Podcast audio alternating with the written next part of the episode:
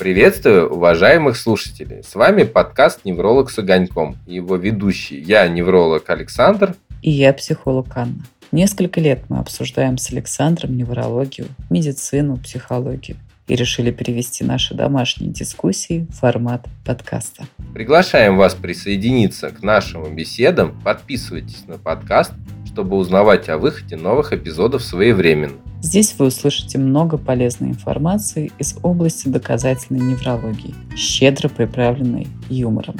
А теперь переходим к новому эпизоду.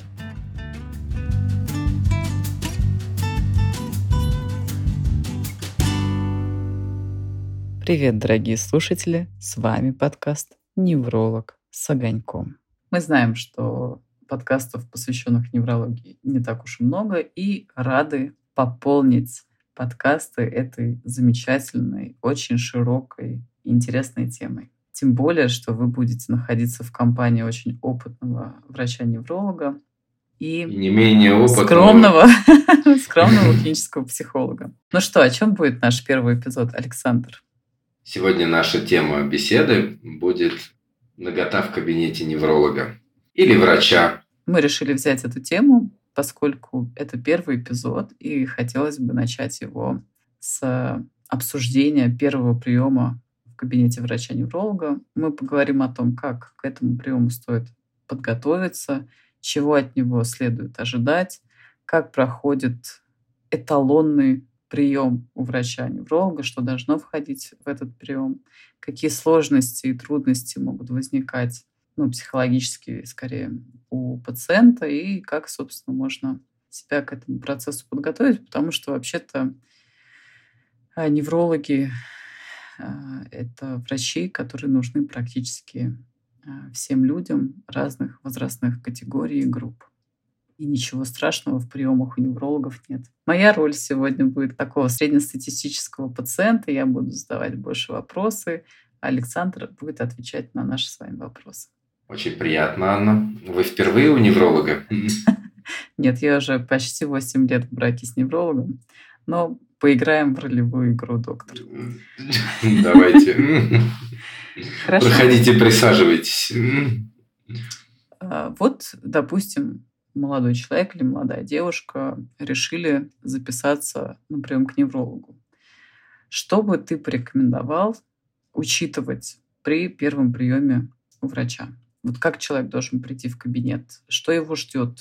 Что учитывать? Ну, в первую очередь нужно учитывать предыдущий опыт. Впервые вы обращаетесь, повторно вы обращаетесь, с чем вы обращались.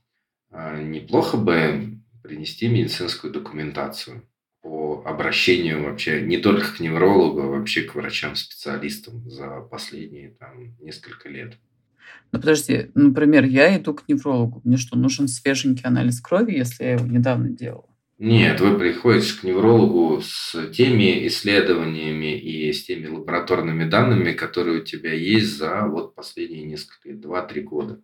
Если ничего нет, приходишь с пустотой. Если что-то есть, приносишь с собой. То есть, если у меня есть какая-то документация, которая связана с неврологией, то я ее приношу. Не обязательно с неврологией. Консультации других врачей, а, выписки из истории болезни. Так нужна да. мне свеженькая кровь? Анализ.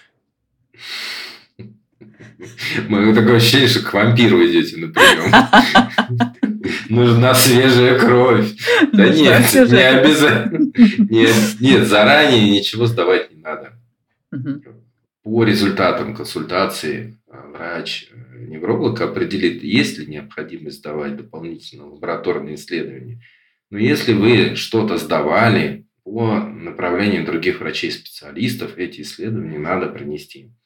Как лабораторные, так и инструментальные. Потому что в процессе обсуждения, консультации и анализа случая да, может а, возникнуть необходимость в дополнительных исследованиях. А они уже оказываются сделаны, и это значительно облегчит труд врача. Ну, еще это будет экономия времени и средств, и средств пациента. Да, в первую очередь. Хорошо, ну давай не забывать, что у нас все-таки название первого эпизода – это «Нагота в кабинете у невролога. И скажу тебе честно, если бы не ты, я бы даже не подозревала о том, что вообще у врача-невролога может возникнуть такая необходимость, например, там, снять э, одежду. Да, вот с чем это связано, почему так происходит? Я вот прихожу к терапевту, ну, максимум я там, не знаю, футболочку подниму, чтобы он послушал мне там легкие. А что происходит в кабинете у врача? И что такое эталонный осмотр? Эталонный осмотр или академический осмотр любого врача начинается с э, физикального осмотра. Что под О, этим... Господи. Сейчас, друзья, заиграла классическая музыка. Не-не-не-не-не-не, стоп, стоп, стоп. Ну да, я извиняюсь, я стараюсь не употреблять медицинских терминов. Ладно, мы тебя простим. С осмотра по всем системам и опросу по всем системам. То есть врач-невролог и любой врач, начав свой прием, начинает свой осмотр с кожных покровов, осмотр э, органов дыхания, сердечно-сосудистой системы, там, почек и так далее. Это может носить поверхностный характер, например. Невролог интересуется в основном задавая пациенту вопросы, связанные с наличием у него хронических заболеваний. Да? А вот непосредственно в момент самого осмотра, да, невролог, ну, если это классический осмотр, да, неврологом, то есть полноценный, ну, не просто по коленочке молоточком постукать и ну, молоточком перед глазками поводить, как это у нас привыкли на профосмотрах, Врач э, попросит пациента раздеться до нижнего белья. Это необходимо для полноценного осмотра. А что осматривают? В первую очередь пациент э, осматривается кожные покровы на наличие изменений, осматривается э, состояние опорно-двигательного аппарата, состояние мышц, состояние костей, расположение да, позвоночника, расположение ну, сложно так сразу все вспомнить. Ладно, друзья, давайте сейчас, Александр, я тебе помогу. Ну, как это делаю уже последние несколько лет. Бесспорно. Насколько я помню, когда ты отрабатывал все эти э, пробы, да, это называется пробы, да. то это, друзья, примерно выглядит так. Там, вы ложитесь на кушетку, врач берет вашу руку, там, заносит ее, не знаю, там, за голову или в сторону, крутит, вертит руку, да, крутит, вертит ногу. Правильно я все говорю? Начальный осмотр э, подразумевает собой, ну, если мы говорим про неврологию, и мы осматриваем пациента с точки зрения вот, непосредственно опорно-двигательного аппарата, то пациент на самом деле стоит перед нами. Угу. Осмотр в основном осуществляется со стороны, ну, как бы с двух сторон, со спины э, и спереди, да, иногда сбоку. И в этот момент врач оценивает, э, как пациент стоит, э, какая у него длина конечности, нет ли наклона таза, какое состояние позвоночника, да. Вот мелкие нюансы, связанные непосредственно с осанкой. Сбоку можно оценить состояние там, лордозов, изгибов позвоночника, да, ну, состояние суставов. После этого врач проводит определенные тесты на определение подвижности позвоночника. Это можно определить только стоя и только раздетым. Например, подвижность грудного и поясничного отдела оценивается в том числе при измерении с сантиметровой лентой. Дальше, да, пациента усаживают э, на банкетку и оценивается движение шейного отдела. Потом уже, да, в положении лежа уже осматриваются все остальные части позвоночника, в том числе поясничный, движение ног, объем движения ног, определяется мышечная сила, тонус, рефлексы, ну, ну и понятно, все то есть это такой, а насколько это обследование, сколько по продолжительности оно длится? Ну, в среднем, если э, пациент э, когнитивно сохранен, да, и врач сосредоточен, ну, в течение 30 минут полностью можно осмотреть пациента. В какие неловкие ситуации пациент может попасть как раз вот в таком формате? Ну, самая основная и неловкая ситуация, в которой попадает пациент, это прийти без нижнего белья. Ну, так бывает? Причем, да, бывает. Ну, только летом наверняка. Нет, и летом, и зимой, э, и осенью, и весной. Ну вот, люди не любят почему-то иногда на себя одевать лишнее белье. Ну вот, э, девушки приходят очень часто без верха, да. Ну вот, мужчины, кстати, реже этим страдают и приходят в основном одетыми. А что, бывают мужчины, которые ходят без труселей? Бывают. Да. Да. Приходят там в джинсах или... Как мало я знаю о мужчинах. В шортах. То есть первая такая э, неловкая ситуация, это если, например, пациент вроде меня, который не знал о том, что вообще-то на приеме у невролога э, нужно оголяться до нижнего белья, он может просто прийти без этого нижнего белья. И что тогда делать? Что тогда обычно происходит, ну, в твоей практике? Ну, все зависит от степени застенчивости пациента. Некоторые соглашаются на осмотр. Другие пациенты отказываются ну, от осмотра. Иногда проводишь осмотр, особенно если это острое состояние, естественно, отказать в помощи ты не можешь, и ты ограничиваешь осмотр теми э, частями, которые можно осмотреть не, ну, так скажем, не оголяя пациента, да. Угу. Естественно, это э, ограничивает возможности диагностики, потому что э, все-таки физикальный осмотр, он очень важен. Что такое физикальный осмотр? Просвети нас всех. Это основной осмотр врача. То есть есть разные, вернее, физикальный осмотр состоит из множества частей, да. Неврологический статус и оценка неврологического статуса – это одна из частей физикального осмотра, в котором врач определяет. Все понятно. Физикальный – это когда мы смотрим тело и да, функции. Да, да. Друзья, поэтому, собственно, я здесь присутствую на этом подкасте. Я думаю, что нас с вами еще ожидает множество очень непонятных слов. Будем пытаться в этом разобраться. То есть первый казус, который может случиться, когда пациент приходит неподготовленным, ну, в чем мать родила, под основной одеждой, да, и это, собственно, становится ограничением. Я так понимаю, что принципиально пациент может отказаться от осмотра, это его право. Может отказаться от осмотра, и врач тогда будет проводить диагностики на основании тех жалоб и той истории болезни, которая есть у пациента и которую он рассказывает. Естественно, результат будет значительно хуже по сравнению, если это все полноценно. Вот знаешь, у нас же с тобой очень много про этику, угу. да, разговоров про отношения к пациентам.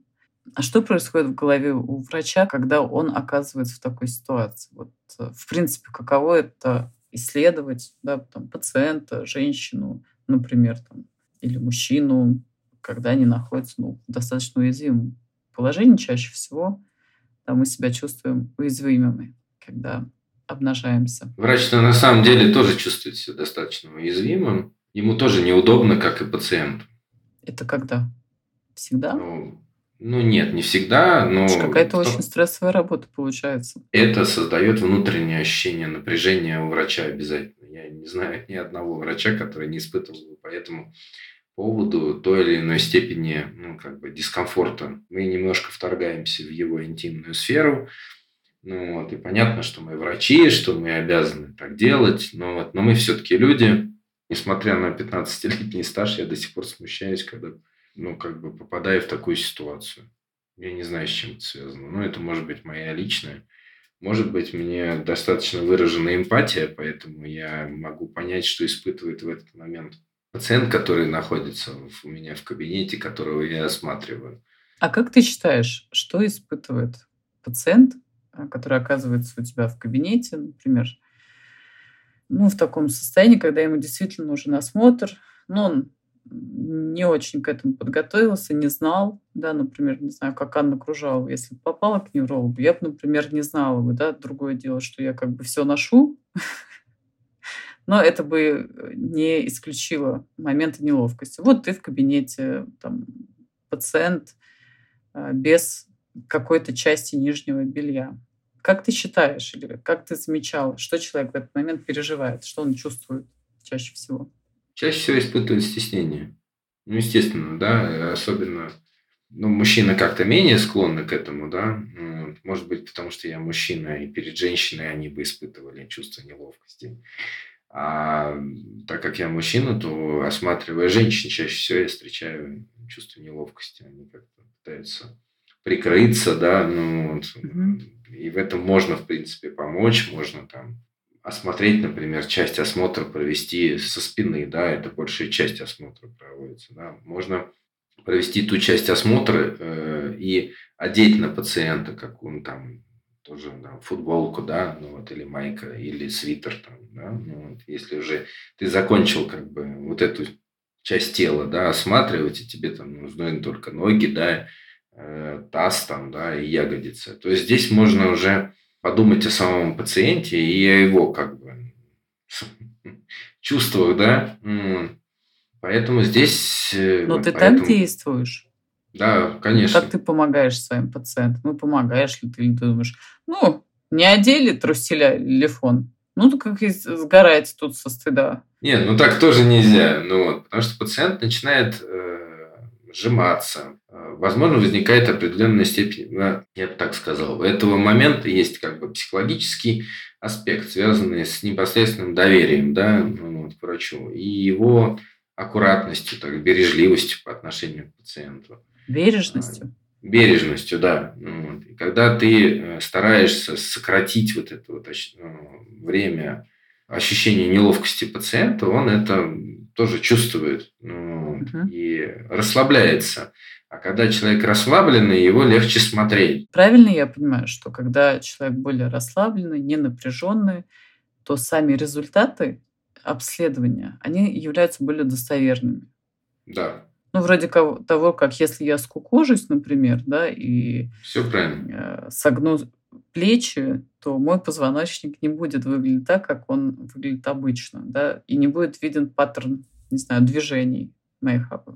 Абсолютно верно. И плюс, когда мы переживаем, нам, да, у нас, как это правильно, стыд, да, например, мы же начинаем сжиматься, да, uh-huh. рефлекторно абсолютно, напрягаем мышцы, как бы стараемся спрятаться. Это естественная реакция человека на такую ситуацию. И это изменяет показатели, которые, да, непосредственно осматривает врач-невролог, да, это, например, меняет мышечный тонус, это меняет положение мышц определенных, да, это меняет осанку. Мы не видим того, что нам нужно а это важно увидеть. Да? То есть можно сформулировать кратко следующим образом. Стыд искажает результаты неврологического исследования.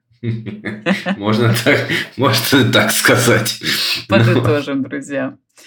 Хорошо, ну, мне очень понравилась эта идея, а, которую ты транслируешь, транслируешь очень часто в наших каких-то домашних беседах о том, что нагота пациента и вообще в целом работа с пациентом требует бережного обращения, потому что действительно, когда есть такая э, деликатность с точки зрения доктора, понятно, что там через 10, 15, 20 лет практики врач совершенно по-другому смотрит на пациента, смотрит на наготу, да, дальше мы с тобой поговорим про селективность восприятия, но тем не менее сохранение вот такого бережного обращения, оно очень помогает пациентам переживать в том числе непривычные, например, манипуляции или ну, в неврологии, наверное, нету болезненных манипуляций, да, но вот в каких-то сферах иногда, когда...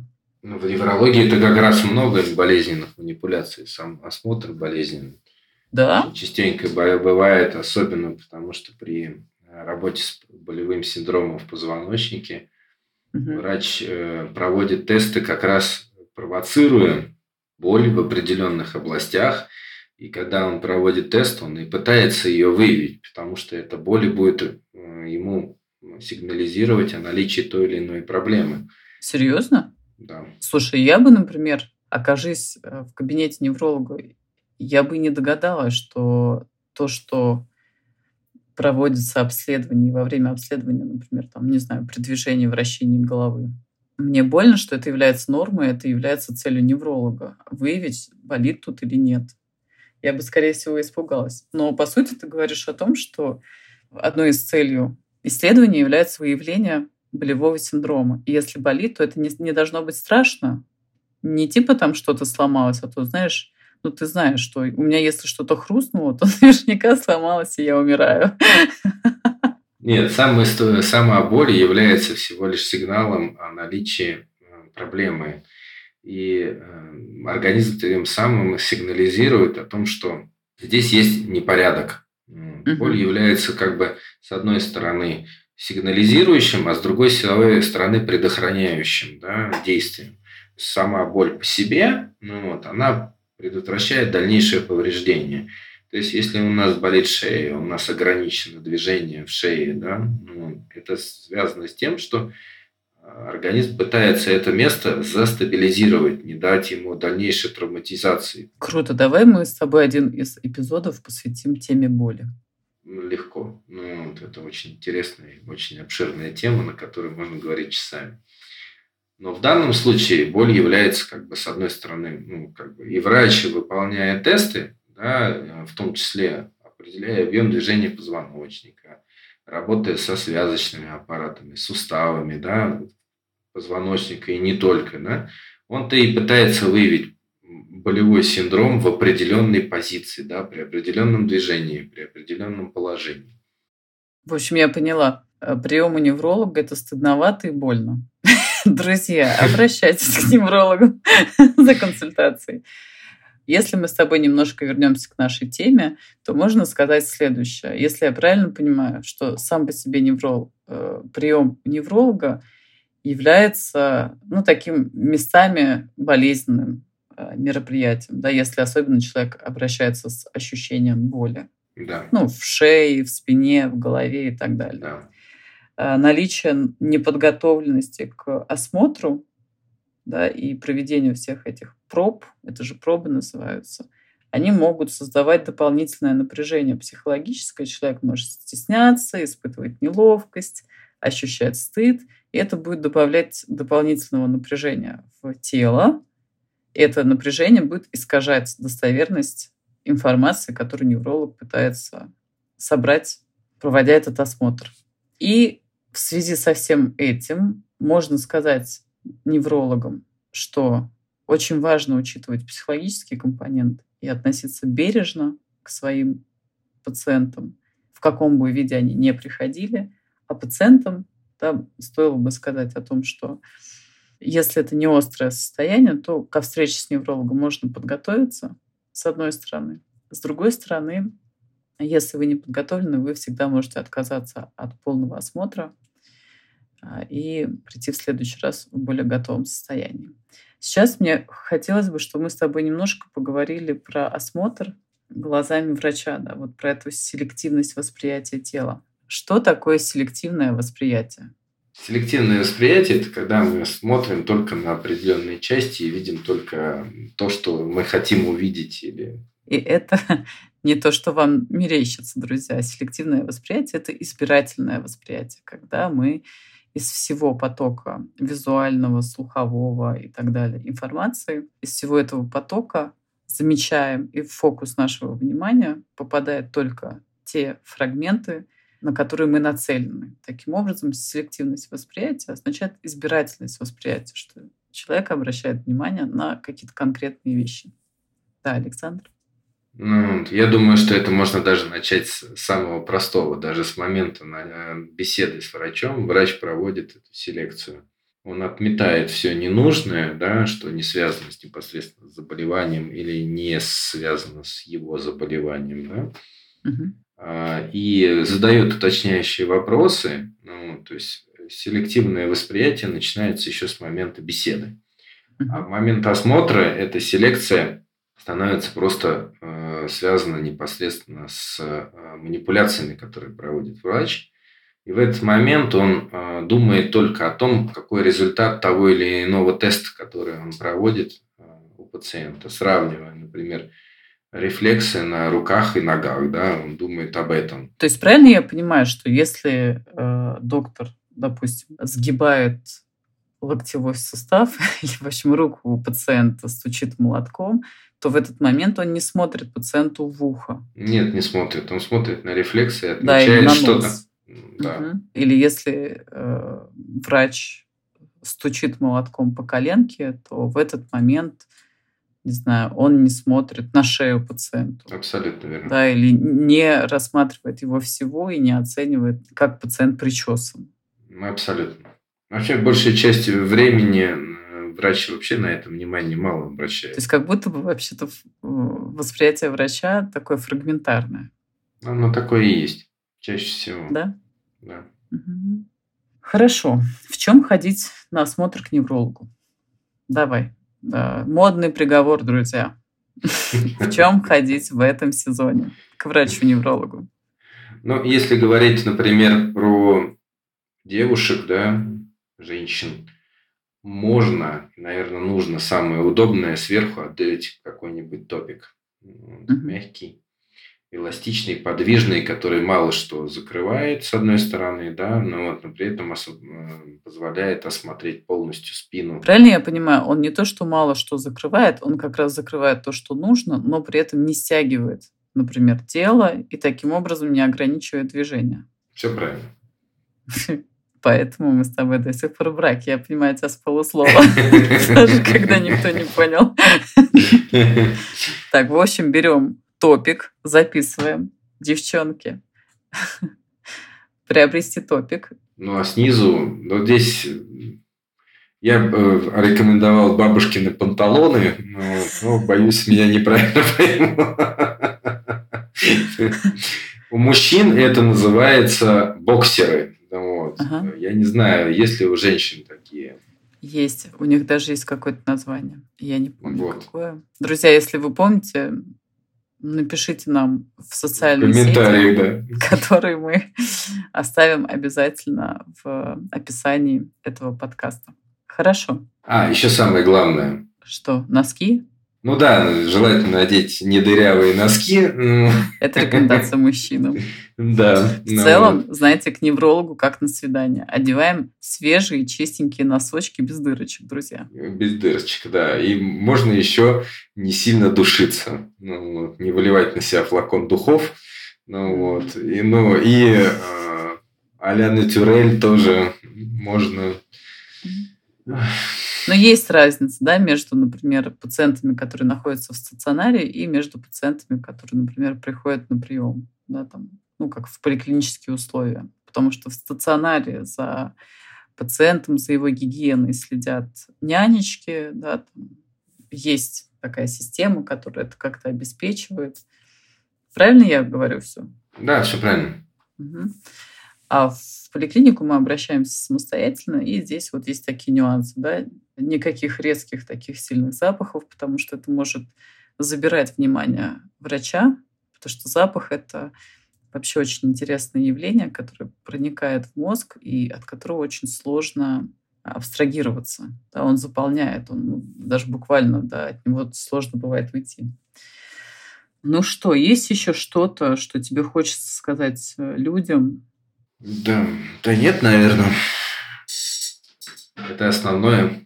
Ну, мне кажется, что основная мысль заключается нашего эпизода. Мне было важно об этом поговорить, потому что многие вещи в жизни можно сделать и проживать более комфортно, даже если мы идем в какое-то некомфортное. Да, как мы сегодня выяснили, э, прием у невролога. Это не всегда простой прием, да, иногда он сопряжен с выявлением болевого синдрома. Это значит, что будет больно. Но, идя в такие условия, мы можем помочь себе более комфортно это как-то пережить, да, более уверенно себя чувствовать, помнить о том, что у врача селективное восприятие. Это означает, что это очень сильно отличается от других контекстов. И когда врач осматривает, он первую очередь сосредоточен на там, рефлексах, всех этих штучках, не знаю, на что там смотришь, рефлексы. На тестировании непосредственно больного. Да, да, да, да. Вот. И что действительно избыточное психологическое напряжение, оно, безусловно, вводит в напряжение тело и искажает полученные результаты. Ты доволен, дорогой? Я очень доволен, дорогая. Прекрасно. На этой замечательной ноте мы завершаем наш подкаст. Подписывайтесь на наши социальные сети. Обязательно подписывайтесь на этот подкаст, чтобы получать уведомления о каждом новом, интересном, захватывающем эпизоде. Будьте с нами, мы будем с вами. Пока-пока. Пока-пока. До скорой встречи.